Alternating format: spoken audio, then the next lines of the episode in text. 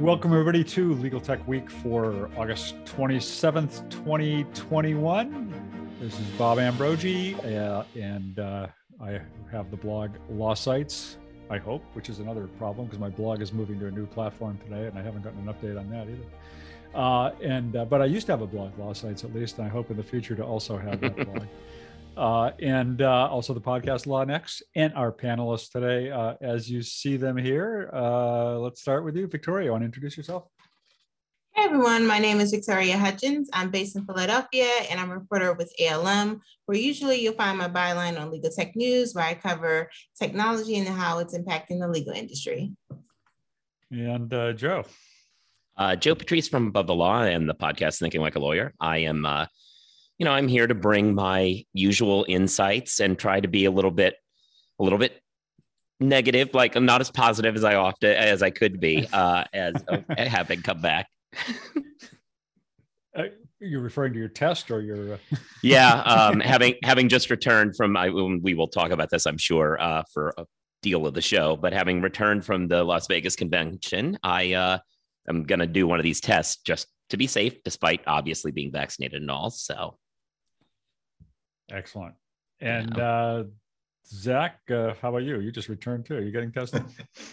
oh, the, I will be. Um, yeah, I'm Zach Warren. I'm with Legaltech News. Um, you'll also see me on Law.com and other brands. I was with Joe in Vegas for the past four days. Now, I actually haven't returned yet. I am in Houston seeing a friend for the next couple days. Then we'll be back uh, where I live in Minnesota next week. Sounds good. And Victor, Hi, everyone. Victor Li, Assistant Managing Editor with the ABA Journal, focusing on business of law and technology. Uh, I was not in Vegas, and after hearing that, I'm actually pretty glad I wasn't. But uh, my, you know, my best to, to the both of you, though. Last but not least, Niki. My name is Niki Black. I'm the legal technology evangelist with MyCase law practice management software. I write legal tech columns for the ABA Journal Above the Law uh, daily record and also uh, weekly blog post at least for the MyCase blog. Um, and I I didn't go to ILTA, but um, I am just by word of warning. It doesn't look like it, but I'm outside. So if I start jumping around, it's because a bee has come near me. So it's not that I'm having any, you know, seizures. So don't no medical urgency issues. So well, word be, of warning. Well, be careful. I, I love I'll that try. you have a library outside as well as the one inside your house. Mm-hmm. That's really fancy. I know. I, you wealthy I, you know, people. I take I it know. with me wherever I go. um, all right. So, uh, yeah, we're going to spend a little time, I guess, today talking about ILTA. Uh, you know, I didn't go either. I had wanted to go, uh, and then I kind of whipped out at the last minute and thought maybe I better not do this, and maybe it's not such a good idea. But um, two of you did go and i'm really curious to hear you know your impressions from being there live. Of course only one of you actually had a press pass right? Did they, did they ever turn that around joe? Did they ever like say okay you know we're going to let you in after all or? No no no that didn't happen. Um yeah uh, though it was a great success i thought. Uh, actually zach and i have been having a lot of conversations about it uh, afterwards. Uh, it, it, the whole obviously it was by necessity that we had this press room idea where we stayed in the giant suite at the t- penthouse of the mandalay bay and just met with people one by one. Uh, we never would have done that if i had a press pass. And you know sometimes sometimes that's the that's the push that you get to find real genius because it was fantastic uh, working together was great we had um, and it was good for us to like play off each other and whatever but the vendors uh, came back and were super excited about it. They felt they felt like it was saving them time to only give the spiel once. They felt heard a lot more. And you know, and one of the quirks and you know is and this hasn't really come up yet because we're still processing our stories, but one annoying thing for a vendor is to prepare this spiel, give it, and you know, we all have a limited bandwidth and you know sometimes you don't write that story and it seems like it was a waste for them and you know, when a few of us are in the room doing it together, if only one of us writes it, then that was a successful meeting for them. So we got we got people actually saying, "Are you going to do this at future shows?" So could be a thing in the future. Yeah, I, that was definitely nice. And I will say, too, kudos to Above the Law because the suite that they booked at the Mandalay was excellent, um, mm-hmm. overlooking the pool. It was beautiful and a great space, a lot of space, too. Um, but yeah, kind of to that point, I definitely do agree. And I think it does help too. And Joe and I were discussing this that we also kind of have similar interview styles where it's really just kind of okay, we want to hear what's up. We're just going to let you speak for a bit. And then we're going to have some follow ups and kind of dive into some of the trends that you're seeing from there. Um, but because of that, it was nice. We just kind of let people talk and do their thing. So it wouldn't surprise me to see that be, come back at Legal Week New York, maybe future ILTA, stuff like that, because I do think it was helpful. Um, so you guys did some bonding did some bonding. Yeah, and and Rhys too, because uh, we should we shouldn't leave him out because uh, he yeah. was there with us. But uh, yeah, uh, were there other I, reporters there? I still don't still never no. from the little press briefings they were having every morning. It looked like they were. I mean, the other people on the calls weren't even reporters. I don't know who they were. I mean, I, mean, I know no, some of them. I'll let Joe take this one. Yeah, there there there was I saw one other press pass, and it was a, per, a, friend of ours who is not actually really a press member, uh, but a PR person. Uh, but he had a press pass. I don't know why. Uh, there was a press swag bag that uh, Zach showed me, which I did. I you know appreciate the hustle of creating a whole swag bag for Zach and Rhys only, but they did. Uh, it, I I also heard a story. I'm not going to get too uh, name everybody here, but um, Caroline, who I wish could have been on this call because I think it'd be interesting to hear her perspective on this she uh, had an interview with the ILTA folks about the press issue a couple days ago. If people haven't seen it, uh, it's worth checking out because she gets an interview and talks it through. And in that interview, the argument for why some of us were not included was ILTA feels like it, are some outlets that it trusts and it just invited them, uh, which was interesting because then Caroline, who is obviously not going to make it all the way over from across the pond, commissioned somebody else to write for her outlet uh, which apparently is one of the ones that they trust, and uh, they didn't let that person in. so oh.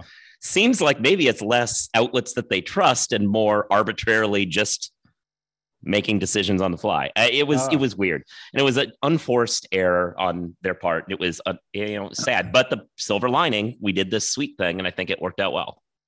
Yeah, it's such a strange way to approach the press, especially yeah, when there's really so few members all things considered of the press. yeah.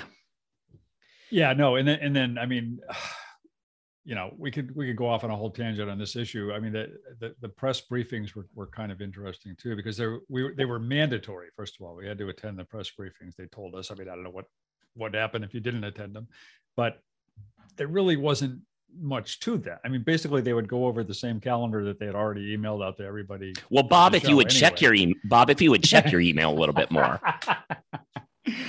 Sorry, yeah. that's that's an inappropriate way to talk to somebody. I, I but I'm interviewing. I, I'm I'm you know I'm auditioning for a certain job. Yeah, go on. yes, yeah. Well, that, that was an allusion to uh, when I asked a question during the press briefing, and the answer was, had I checked my email, I would know the answer which in fact was not correct because I hadn't been emailed the answer, but uh, that was uh, that was okay. uh, um, the, the, so, other than Zach and Joe, did any of you watch or participate in any of ILTA this week, or uh, were you guys all just uh, doing other stuff all week? I covered ILTA panels and kind of got to see like how their platform works, and it's interesting. Yeah, and the sessions they were beyond, beyond interesting. Oh, oh, the sessions like the um, subject matter was definitely timely. Definitely an emphasis on like the hybrid work environment using like collaboration platforms. The one thing that was a little bit weird and like some of they would list like all the sessions online and then you would click it and you would wait for it to start and then it would say in person only but they didn't tell you beforehand. So you're kind of waiting at 2.30 to watch something stream and it wouldn't actually be um, live streamed. So that was just kind of like, I didn't know if that was something last minute that just changed or something, but like a heads up beforehand would be useful. And with like kind of like a hybrid conference, I, there were some technical issues, which I think like a lot of like different other organizations maybe would struggle with as well, especially if you have some speakers that are um, remote and those that are actually on site. Um, at least two of the panels that I was on, there was like technical issues where there was really bad echoes or um, the cameras weren't set up right so you couldn't see the people that were actually there in person. And I think another time when most of the speakers, all the speakers except for the moderator were um, remote. And the moderator, I think their mic just went out and you just saw like the people behind the scenes trying to help that person with their mic and everything. So there were some technical issues with it that I think like this highlights for any type of organization, the um, difficulties of having like hybrid, some people in person, some people out. Um, but I did kind of like, I noticed more interaction on the chat feature and I thought that was kind of cool. Sometimes it sort of seemed like it was maybe the marketing people, but you saw them asking questions and just kind of like interacting with what they said and everything. So that was pretty cool. And I, I noticed the, um, also, they also had the option of like closed captioning, which I remember we talked about before is like a good inclusive feature to have with these types of video conferencing. I didn't actually test out the feature to see if it was really accurate, but I thought that was something that um, you know other um, legal tech conventions might want to also include. Yeah. Yeah, I mean, I, I I attended some of the programs, not probably not as many as if I had been there in person, uh, because what, I have the same problem when I'm not there in person. That I tend to end up doing other work and other stuff, and my calendar opens up, and I get distracted doing other stuff. But you know, to me, that kind of the bottom line is for me. I, I do think ILTA deserves credit for kind of breaking the ice, uh, and uh, I think there had been the, the ABA annual meeting had been somewhat hybrid, right? The Victor, I think we talked about that before, uh, but this was the first legal tech one that I know of, and you know, it it does sound like from some of the people I talked to, uh, there was a lot of enthusiasm among many of the people who did physically attend, just being able to get there and and and spend some time talking to other people. Um, I mean, I don't know what it was like. Did, was it, uh, you know, Zach? You probably made it onto the exhibit floor a little bit. What was that like? I did. Um, it, it was kind of a mixed bag. I mean, and Rhys wrote an article for us, kind of to this extent as well, just getting people on the record on the exhibit floor. It was sparse. It was kind of dead. Um, yeah. But I feel like a lot of the people that I talked to said, yeah, that was kind of to be expected, not only with the Delta variant, but just in terms of paring back what people can do under the pandemic as well. Um, it, like I, I had a few meetings in there and it was you saw a few people looking through booths but for the most part it was people who probably already had meetings there and had specific people that they were trying to see. There wasn't really much window shopping there. Um, the flip side of that is and joe probably has the same observation the conversations that people did have tended to be a lot more targeted and a lot more productive. Um, kind of on the whole, pretty much everybody we talked to said, yeah, like we're not getting as many people, but the quality is definitely there because the people who are at this show really, really want to be at this show. And they're really interested in what we have to say. And we're also, what I found kind of interesting, a lot of people said, because there's not so many people, we're not rushing from meeting to meeting to meeting. So we're actually able to have more in depth conversations network a little bit more and kind of learn what these tools are about a little bit more than maybe we would at a bigger show or something like that. So it's definitely different, but I don't know it's necessarily bad, I guess. Yeah, that came up in multiple of our interviews. The people saying that the meetings, you know, it's annoying that there aren't as many, but they were all higher quality. And exactly as Zach said, one of the points was I don't feel rushed. Uh, I don't, I'm not constantly, especially players that aren't necessarily like the giant Literas or whatever of the world. They were like, yeah, I I get somebody's ear without them saying, oh yeah, I'm just I'm actually walking over to talk to the bigger fish. Uh, so it was nice, and this comes back to I. It sounds like I'm I always. Uh, partially because of this press pass issue, uh, it seems as though I'm very negative all the time, and I don't want to be because part of the reason I love this show and always go back is that putting aside that's how it's run sometimes. Uh, the passion of the people there is always kind of infectious. Well, that's a bad word right now. Uh, always kind of amazing. And so, uh, but you get the you get all these people together who really care and are doing these things on their own, and you really saw that here because uh, the the show proper wasn't giving them a huge audience, but people were going out, making connections, having dinners and uh, and meetups on the side, and just making the show run. Uh, and I feel like they it kind of proved that uh, no matter what the obstacles are, the people who make up going to this show uh, can get over the hump and uh, and makes make lemons out of the uh, lemonade that we got. Yeah, the press pass issue was pretty shocking, really, and I, I you know, you kind of wondered whether that was the case beforehand. They, they never said that, but it, it it's, I mean, again, I, I, have a lot of respect for for ILTA for a lot of the people there, but it's it's it's very concerning when an organization feels like uh, you know the way to control uh, messaging around it and its events is to uh, only allow friendly reporters to cover you.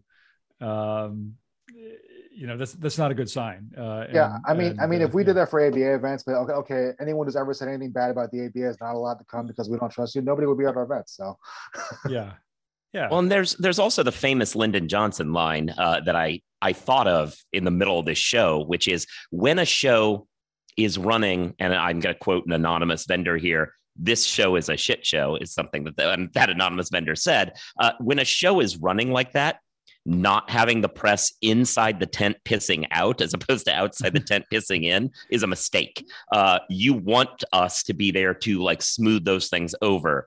Tell your narrative about how oh you know it it it wasn't really that bad, and it's not like we you know we were bad ethical uh, bad ethics as journalists because we do that, but like it it matters if you feel comfortable with the people you're talking to. It's going to uh, impact how you think about it. Yeah, I feel like I'm going to have nightmares about that imagery now, Joe. Like, what are you doing?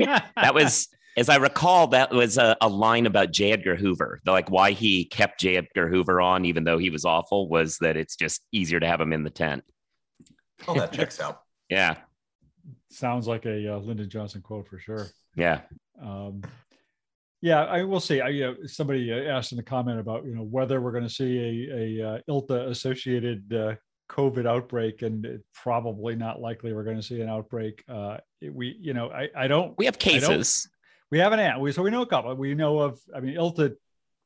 Um, informed, emailed you informed some people informed some people uh, about about a, a, a contractor, not a attendee who uh, uh, was a uh, who, who, tested positive, I guess, and uh, uh, but who was on premises, I guess, at some point uh, uh, and then we we know of at least one other attendee uh, who's who's since tested positive or during the show even maybe tested positive.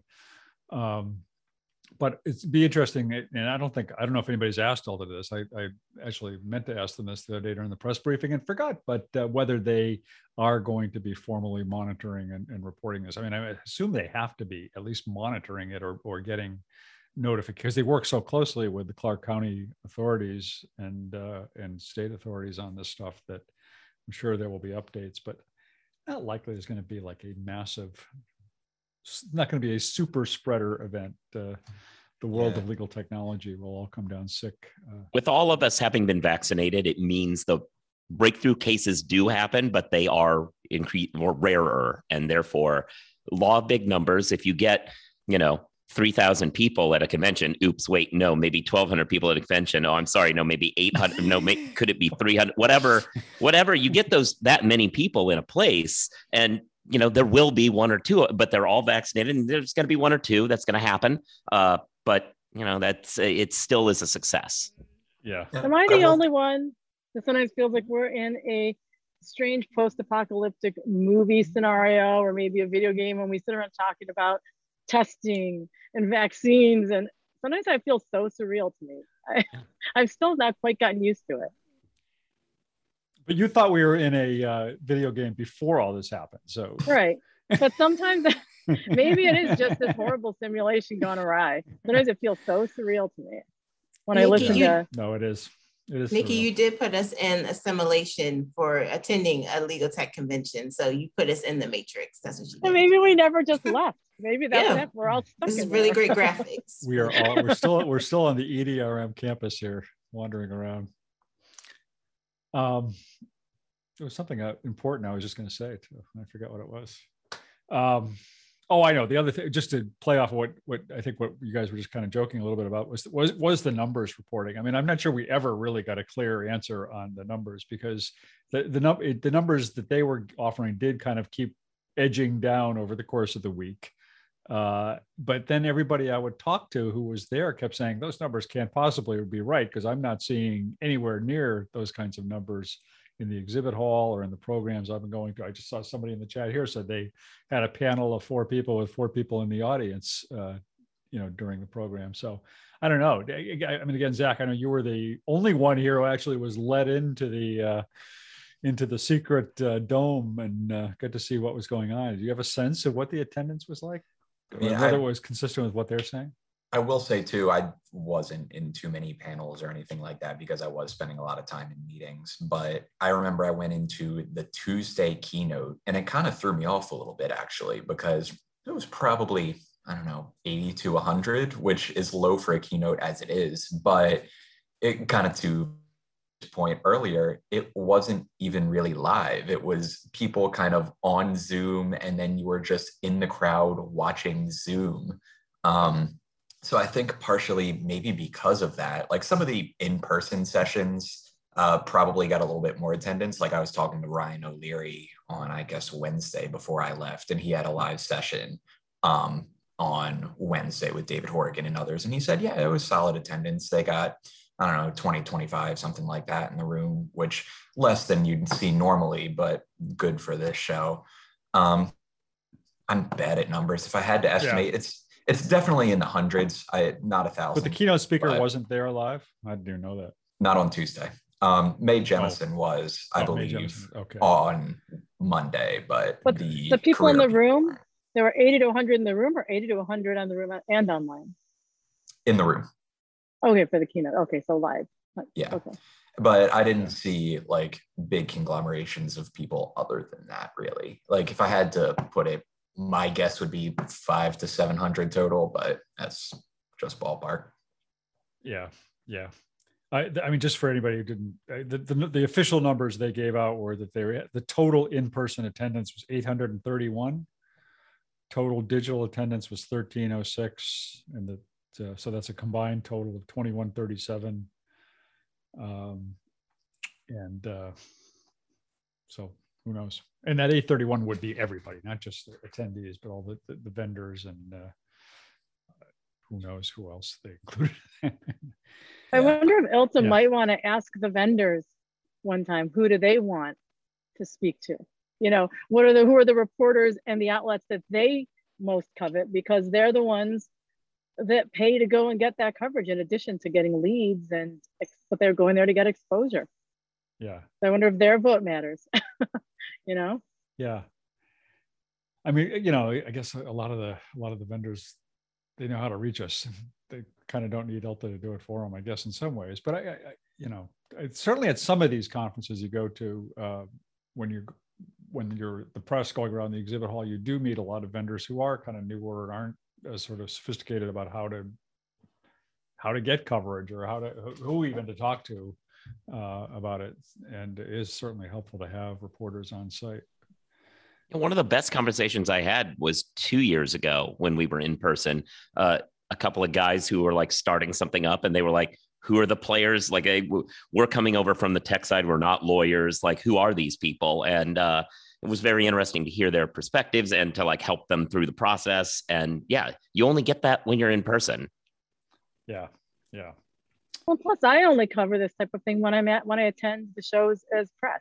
I don't, you know, I write more about the intersection of law and tech throughout the year, but it's only when I'm at Tech Show or Legal Tech or ILTA that I cover vendor news and the industry because that's just how I do it.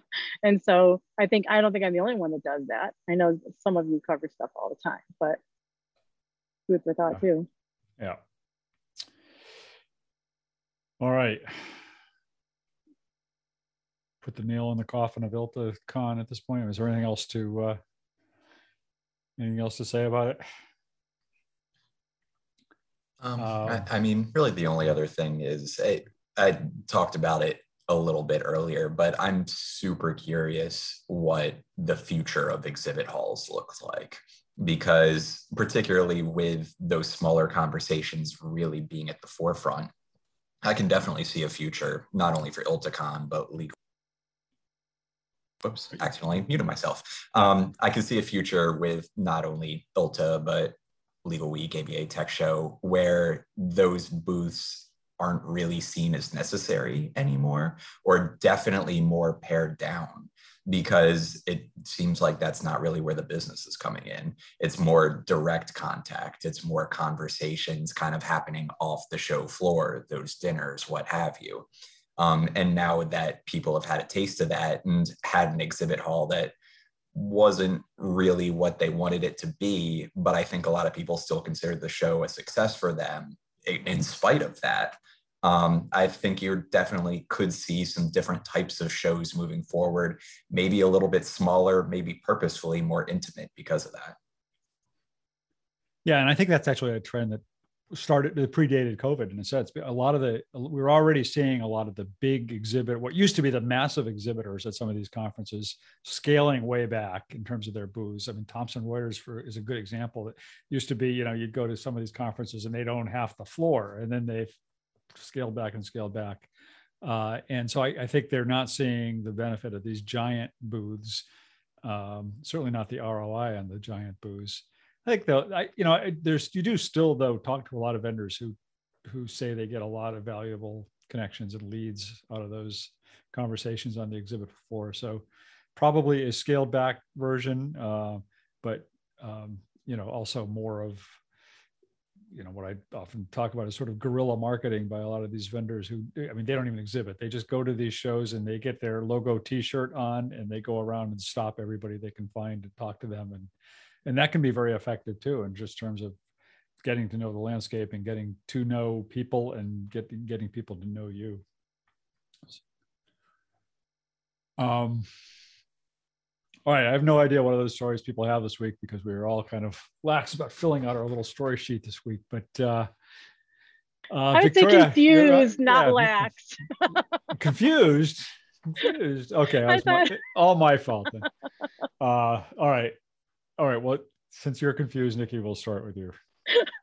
I'm always a little dazed and confused. Um, I uh, was going to talk about. Um, what was I going to talk about? I wrote about it yesterday.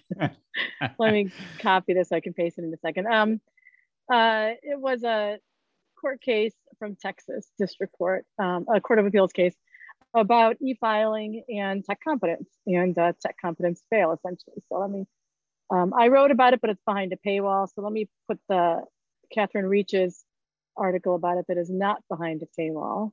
Um, and it was really interesting. It's only because it highlighted the importance of tech competence, even for something that is presumably as simple as e-filing, but for many lawyers, it's not simple. And a lot of oftentimes even the interfaces are not all that simple because they're not particularly great software. But so this was just a case where a um, case had been removed to federal court from state court. It was a um, uh, personal injury case essentially. It was someone suing their employer, but it was um, an injury on the job. But it was a personal injury matter, not, um, not workers' comp. And uh, as is typical in federal court, this the attorney for the plaintiff consented to e-filing, and Home Depot was the uh, defendant, and they filed a motion for summary judgment within the time in the scheduling order. And somehow the email about the filing got foldered um, without going to the inbox of the plaintiff's attorney. So it just went into a folder. Plaintiff's attorney never saw it. Um, uh, he, I think it was he, never checked into um, make sure that something hadn't been filed by the deadline in the scheduling order. And so a couple of weeks later, he contacted the uh, defense counsel to talk about a settlement. And then they said settlement. The judge issued a, the court just issued a granted a motion for summary judgment three days ago. Did you know about that? And so they filed a motion to um, for reconsideration essentially um, under a specific uh, section of federal rules. And the appellate court said, listen, not our problem. You're supposed to know how this works. And it was within your control, nobody else's. And so, no, we're not going to reopen it. And it was a little more, the analysis was a little more complicated than that, but essentially they said, you're out of luck. That was your, um, the burden was on you to track your emails as they came in and you agreed to this. So I just thought it was interesting because it was a pretty harsh outcome. And also, uh, I mean, e-filing is becoming commonplace across the board. COVID has accelerated that, I would argue. And so um, even at that very basic level, lawyers need to figure out their email foldering and the way the rules are set up because this was a um, it's a pretty simple tech issue all things considered but it was a pretty harsh outcome. And so it's just a really good example of a simple tech competence issue versus some of the more complex ones relating to security and all these other um, hurdles that lawyers feel are difficult for them to deal with. So um, and i wrote about it for the daily record but it's behind a paywall and kathryn does a great job um, summarizing that. And then Joe uh, Joe raises a great point, only to us though, but they should have checked their emails. right. And we'll never get old. Um, actually, you know, it's interesting that you um, you say this because the my non ILTA ish story uh, bleeds into this. So I, I'm going to glom it on, and we can talk about them together. Which is that, mm. uh, and it's not up yet. It goes up in like ten minutes, so I can't send out a link. But um, the uh, Zero put out a uh, survey that they had conducted on the last day of ILTA, which was very interesting. And it was kind of product agnostic. But when you mention checking emails and like missing things in the shuffle, uh, obviously what Zero does is kind of automate the email thing. So you always get the ones that are important, whatever. Um, but the the whole point of the survey was just that law firm managed sponsored by Zero well, right. Well, well, they they sponsored the study. I know your message, right. though. You, oh, yeah. you just oh, yeah, yeah, like a yeah. solution to that problem. Oh no, right. no, yeah, no, yeah. Fair enough. No, mine was sponsored by ILTA. Um, but the um, but the interesting thing about it was they were talking about it from that perspective, but they went even beyond that. Uh, law firm management is convinced that everybody you know is not feeling like they're wasting any time like very little time is wasted doing non-billable tasks. Uh, and timekeepers felt oh my god almost all my time is lost doing non-billable tasks. One of which uh, which good for the sponsors of the survey is email management but it's more than that. They have problems with uh, filling out their billing diaries because these clients have all these requirements. Like all these different repetitive non-billable tasks that are out there. The firms don't quite get how much money they lose to it. Uh, the associates feel they're losing quality of life to it. Uh, and it me it does lead to search in and what the conclusion of the study was was that there's lots of room in different areas of the law firm workflow for automation and that it's not happening because the firm management just doesn't see that. Uh, and i glommed on to your story just because when you were talking about like missing it sometimes people miss their emails because they you know are are laying down on the job but other times it's because they got 400 emails. I, I pity the poor person who does bankruptcy because I, I, mean uh, the one bankruptcy matter i ever did there were like 400 filings the first day. I like how would you ever be on top of all that? So you've got to have something that parses it. And that it's also reminiscent of uh, the, the, famous Sidley Austin case from, uh, I don't know, six or seven years ago, but where they got the, uh, you know, when you're, when you're in federal court, you get these, uh, the NEFs, the notices of electronic filing, when, a, when something is filed in the docket and the clerk will fill out a little form, generally sort of indicating what the document is or, or what the filing relates to or what the docket action is. And you get this email with the note from the clerk, and then there's the click to get the PDF. You have to go back to the Pacer site to get the PDF and download it. And uh, a lot of times people might just look at the clerk notice without actually getting the PDF. Or they shouldn't be doing that, but this is what happens sometimes. And and uh, in the Sidley Austin case, the clerk had improperly identified what the document was was the document in fact was a, a final order in in a in a case uh, granting you know in a, a 40 million dollar case uh, ruling against Sidley Austin's client. And uh, Sidley uh, relied on the description of the document without actually downloading the full document from Pacer to see what it said. And as a result did not file an appeal on time and uh, they tried to contest that by saying well the clerk's notice was screwed up and that's why we didn't file the appeal on time and didn't work the court kind of said you should have read the you should have actually read the document, not just relied on what the notice uh, said in the email caption. A very costly lesson, and on so you can put in another product plug here for like companies like Pacer yeah. Pro or something that just yeah. distribute these uh, as a matter, uh, you know, automatically and without you having to go and uh, download. So and, and, I will say from our meeting that Zach and I had with with the folks uh, that sponsored this, they said we want to do this every year and we want other vendors to help co-sponsor it. They're like, because we got it out to our people, but you know, we can get it if we get co-sponsorship, we can get it out to more and more people to get better and better data. So, like you mentioned, another product, absolutely, and all those folks should uh, should get involved. Yeah, yeah, yeah. Well, and I I think the interesting, the other thing that's interesting about that to me is that this isn't a new problem. The administrative, um, non-billable time that lawyers spend on all these tasks.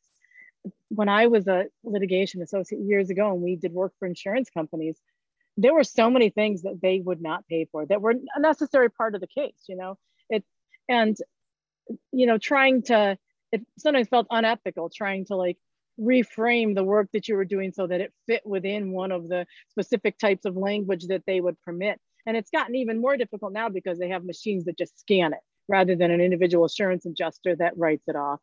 Um, but so, but there are all sorts of things that lawyers do that isn't that, um, and especially associates, that's administrative that they don't, um, th that they're not able to recover um, time for. And so that's sort of a different issue, but, and also just tracking time accurately and passive time tracking and the tools that help with that. And that there are these tools out there to help lawyers do this type of thing and sort of either account for that work or um, reduce that amount of work. But the firms often just have a, aren't either rolling that tech out or there's not great change management in terms of getting people to adopt. So it can be difficult. Yeah, and one thing you said, Niki, that I thought was super interesting that I want to pick out is necessary part of the case. Um, and Jasmine kind of put that in chat too. Jasmine Gavigan wrote, uh, even non-billable actions are part of the process. Ignoring any step in a process will eventually catch up to you. And I definitely think that is the case here. Um, if I was going to have a non-ILTA story this week, it probably would have been Reed Smith and their entire restructuring and laying off legal secretaries and trying to redo how they're doing that. But in doing so, you can't let stuff like that fall by the wayside. There are technological solutions to all this, but implementation is just as important as actually adopting the technology. If you're not implementing correctly and making sure that you have all steps of the process accounted for, then it's going to inherently fail no matter how you restructure your people. Um, and I feel like some law firms just kind of want to cut corners or view technology as the way to cut corners sometimes, but it doesn't really work that way. Yeah, good points. Uh, what else we got? Uh, Victor, what do you have this week? Anything?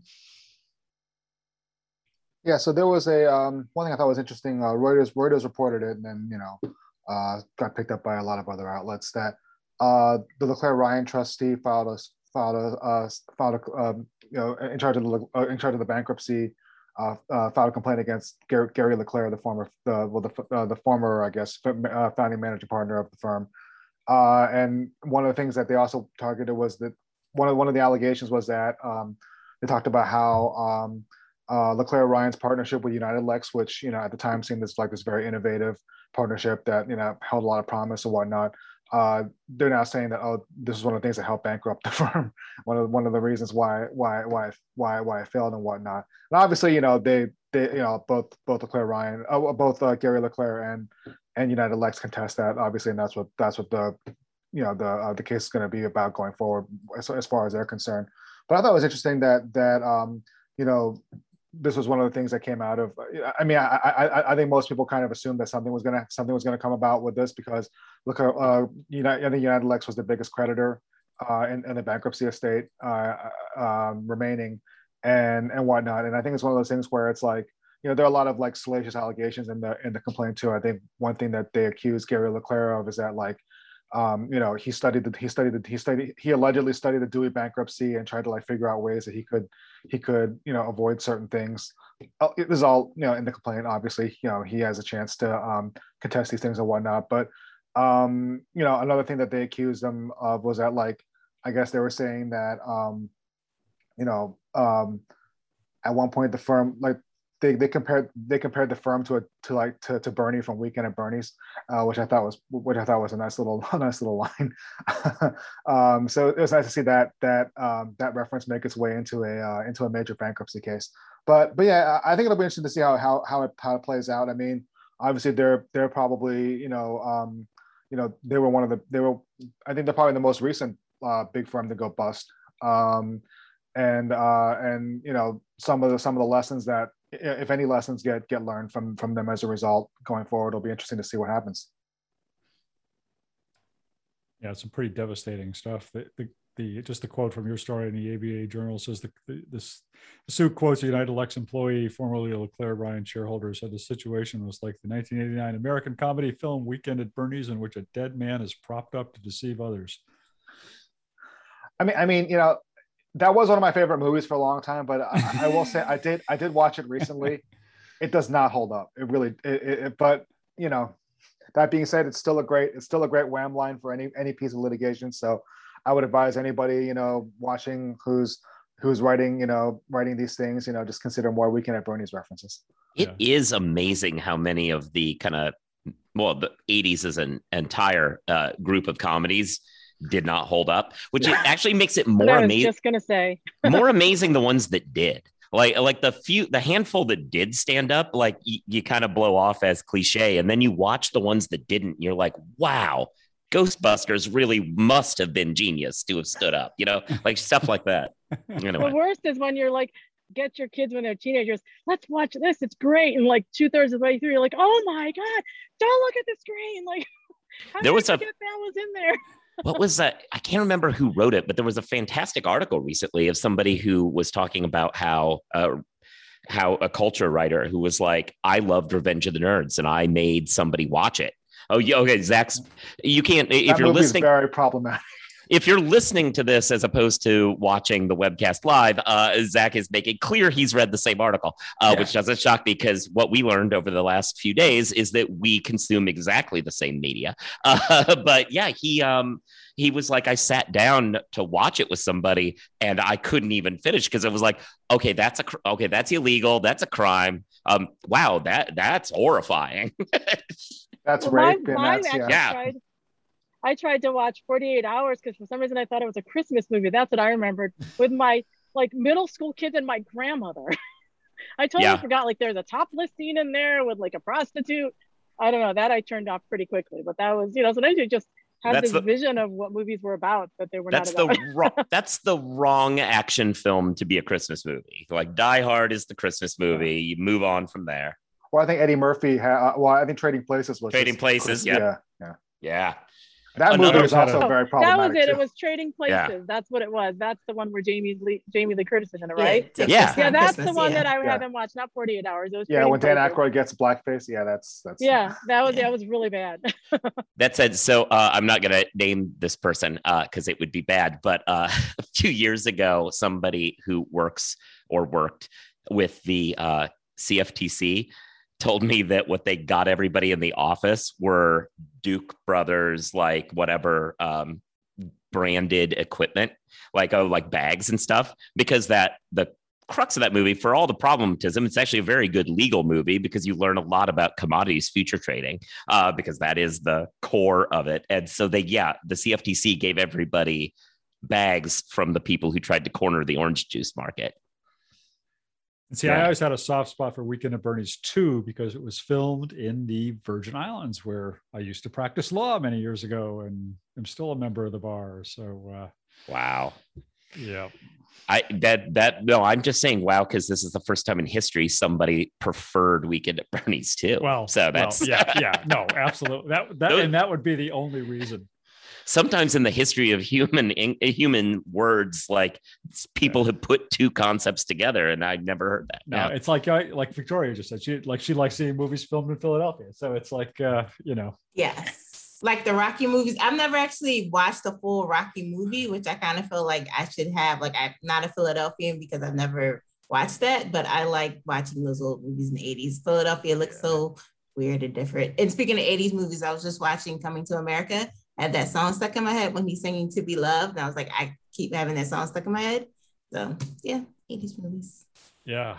Well, hey, if you want to see a good movie that's filmed right outside where I am right now, a movie called Coda that's out now. Have you heard of this? Oh, yeah. Death yeah. About children. It's a really good movie, all filmed in Gloucester and actually also in Rockport. Uh, so a lot of it just down the street from where I live, and the other parts right outside my office here. So uh, I kind of my love, recommendation.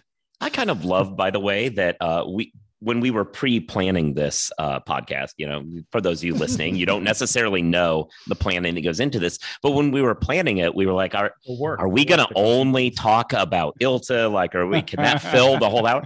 I just love that we devolved into '80s movies, and I think that we're great personalities, and everyone should know what we think about them. I view And- this and as frankly, it Yeah. might be more interesting than Ilta. I view this as a maturity of the show. Yeah. yeah. All right, but we haven't gotten to Victoria's story yet, um, Oh. which I don't know what it is, but I'm I know you have. yeah, definitely. It's one of my colleagues. Um, I believe it was like a development. She's based in California. Um, just kind of like the saga of court reporters and just like they're really against like if it's not in-person court reporting, they're really going to try to, you'll have some very vocal um, people that are fight against it. And my colleague Cheryl Miller um, at the California-based publication The Recorder, she wrote about the California state legislator that they're um, going to um, uh, the California governor, he tried to impose like a new rule that would allow remote court reporting in state California state courts um, beyond the pandemic. But there was a, there was a lot of pushback from lobbyists, specifically state court report state court uh, court reporters and interpreters, and they hired like a lobbyist to kind of like change the rule and make sure that it kind of dies in legislation. And that looks like what's going to happen because at originally during the pandemic they issued like um, some type of emergency order that you could um, be allowed to um, remotely record um, court report. But court report is now just kind of like, oh, the pandemic's over. We're going to go back to the way things were. But even though you had defense and plaintiffs uh, attorneys, they were both pro it, just saying like, we can continue this, especially with the huge backlog in California state courts. They thought this would be really useful, but some court reporters are just a little bit angsty about it. They say like it's not accurate. There could be some issues from some people that I spoke to that they just said like in the industry, they're more so concerned about like that that more technology could take their jobs away and kind of take away their careers and start implementing maybe non-verbatim, non-verbatim um, reporting of matters. So it's just kind of interesting. And it's just like, again, like this really big, I think behind the scenes kind of um, push that there's not enough court reporters in the United States but you have some very vocal court reporters who are just like, we're not going to implement more technology to address that. But yeah. I would suggest it in terms of, I think that sometimes I think they're looking, it's a really interesting issue, but they're looking at it, they're being sort of short-sighted because um, there are, this technology doesn't necessarily have to replace them, it can supplement them. So when I was yeah. a public defender in town court, um, in, you know, all these little towns in upstate New York, there were no court reporters. So when we did have some egregious issues that needed to be um, appealed for these misdemeanors, we didn't have a record on appeal because the towns couldn't afford to bring court reporters out. Certainly the public defenders couldn't afford to bring court reporters out. So an AI transcript is gonna be way better than nothing at all. And the, filling in the gap, that's really almost like an access to justice issue, right? I, I actually think it is. And so in a lot of ways, the technology is going to improve access to justice and supplement the court reporters.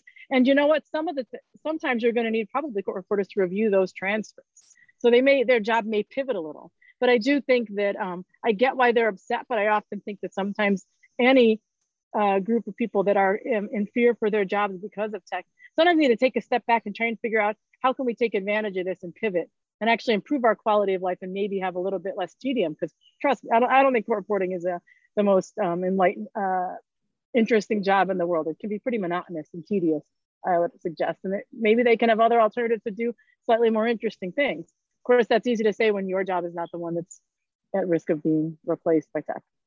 So.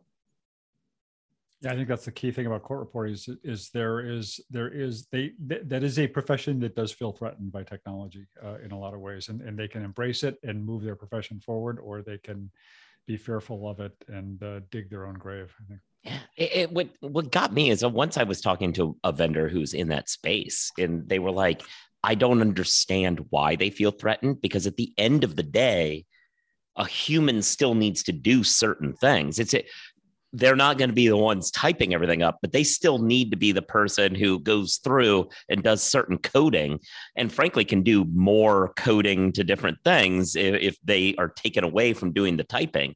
And I was like, yeah, it really is true that they they feel threatened unnecessarily because they could really clean up uh, if they got on board. Yeah, and my talks with like the court reporting agencies that work on like the depositions not in the state courts, they definitely say like, you know, we had to go remote because of COVID-19, of course. Um, the clients, the attorneys, the corporations, specifically insurance companies, but they see that kind of maintaining like um, you know, post pandemic and people feel more comfortable going into maybe like conference rooms and everything like that, just because it's cheaper. And unless it's like a bet the company type of matter, they'll be willing to do like hybrid or not paying to have the court reporter actually go to the conference room and kind of transcribe and record the matter. Um, and from other people, just say they, when I brought up like the California issue, they just said like the market is changing. And even in courts if you have the plaintiffs and the defense bar willing to have remote court reporters eventually those court reporters won't be able to kind of like delay kind of what may be the inevitable. So it'll be interesting to see. They're really trying not to go down with the fight but it's just kind of like will they be able to kind of push off from um, how the market seems like it's evolving? Yeah so um, uh, go ahead. oh no i i was just um uh, yeah, I got distracted by something that I because somebody uh, in the chat just said something about look to your left, look to your right, and all I could think was uh, a, unlike the paper chase of the Mr. Show sequence where Bob Odenkirk uh, did that. Um, but um, I really did have something to say about, about what you had just said, Victoria. Now I lost it in a wave of like the chat. Uh, it's probably so brilliant. No, it was it was terribly not brilliant, but it was gonna be bonkers, and I thought that was gonna help. Uh, yeah. Oh well. Yeah. Now that you guys have me think about 80s movies and like law, now I keep thinking of the very controversial movie um Soul Man that was based on like a law school, yes. I think maybe Harvard. Yes. I watched it. I know Spike Lee had a real big issue with it. It was weird. I had some comments, but I thought it was entertaining. I could definitely see how people are, upset with it because the whole movie, the guy's in blackface. But yeah, there is. Yeah. Interesting. Yeah. But it was interesting movie. Yeah. oh no, that's what it was. I was going to talk about uh, going off on the court reporter thing. I was just going to throw out there. Uh, college football begins this weekend uh, with a shortened week, and it remind. Eh, no, and it it reminded me of the time stream of consciousness here. no, and it reminded me of the time that Jim Harbaugh was a law clerk. Uh, if people don't remember that, he because he became a spokesperson for the LSC, uh, the Legal Services Corporation, uh, who does a lot of pro bono stuff. And one of the things he did was sit and do like clerk stuff for a state judge. And he was like helping the court reporter find things. And he, he, had this great testimony of how hard it was to keep track of everything uh, in the hours that he was there. And I was like, it was off of that story. I was just like, that that was a thing that weirdly happened in our lives that's quasi relevant to the uh, sports world, uh, where somebody who's a normie basically learned how hard it is to actually do these legal tasks that we all kind of take for granted. And somehow that reminded me of the story you guys had today. I mean, there's a sort of a tech connection yeah. here between the NFL and uh, and, yes. and tech and uh, it, with the with the the, the best. I, I, love the subhead on your uh, headline today, which is "Come the fuck on." yeah, oh, that that was yeah, that's a Joe headline. No, no, it was Kathryn. Oh.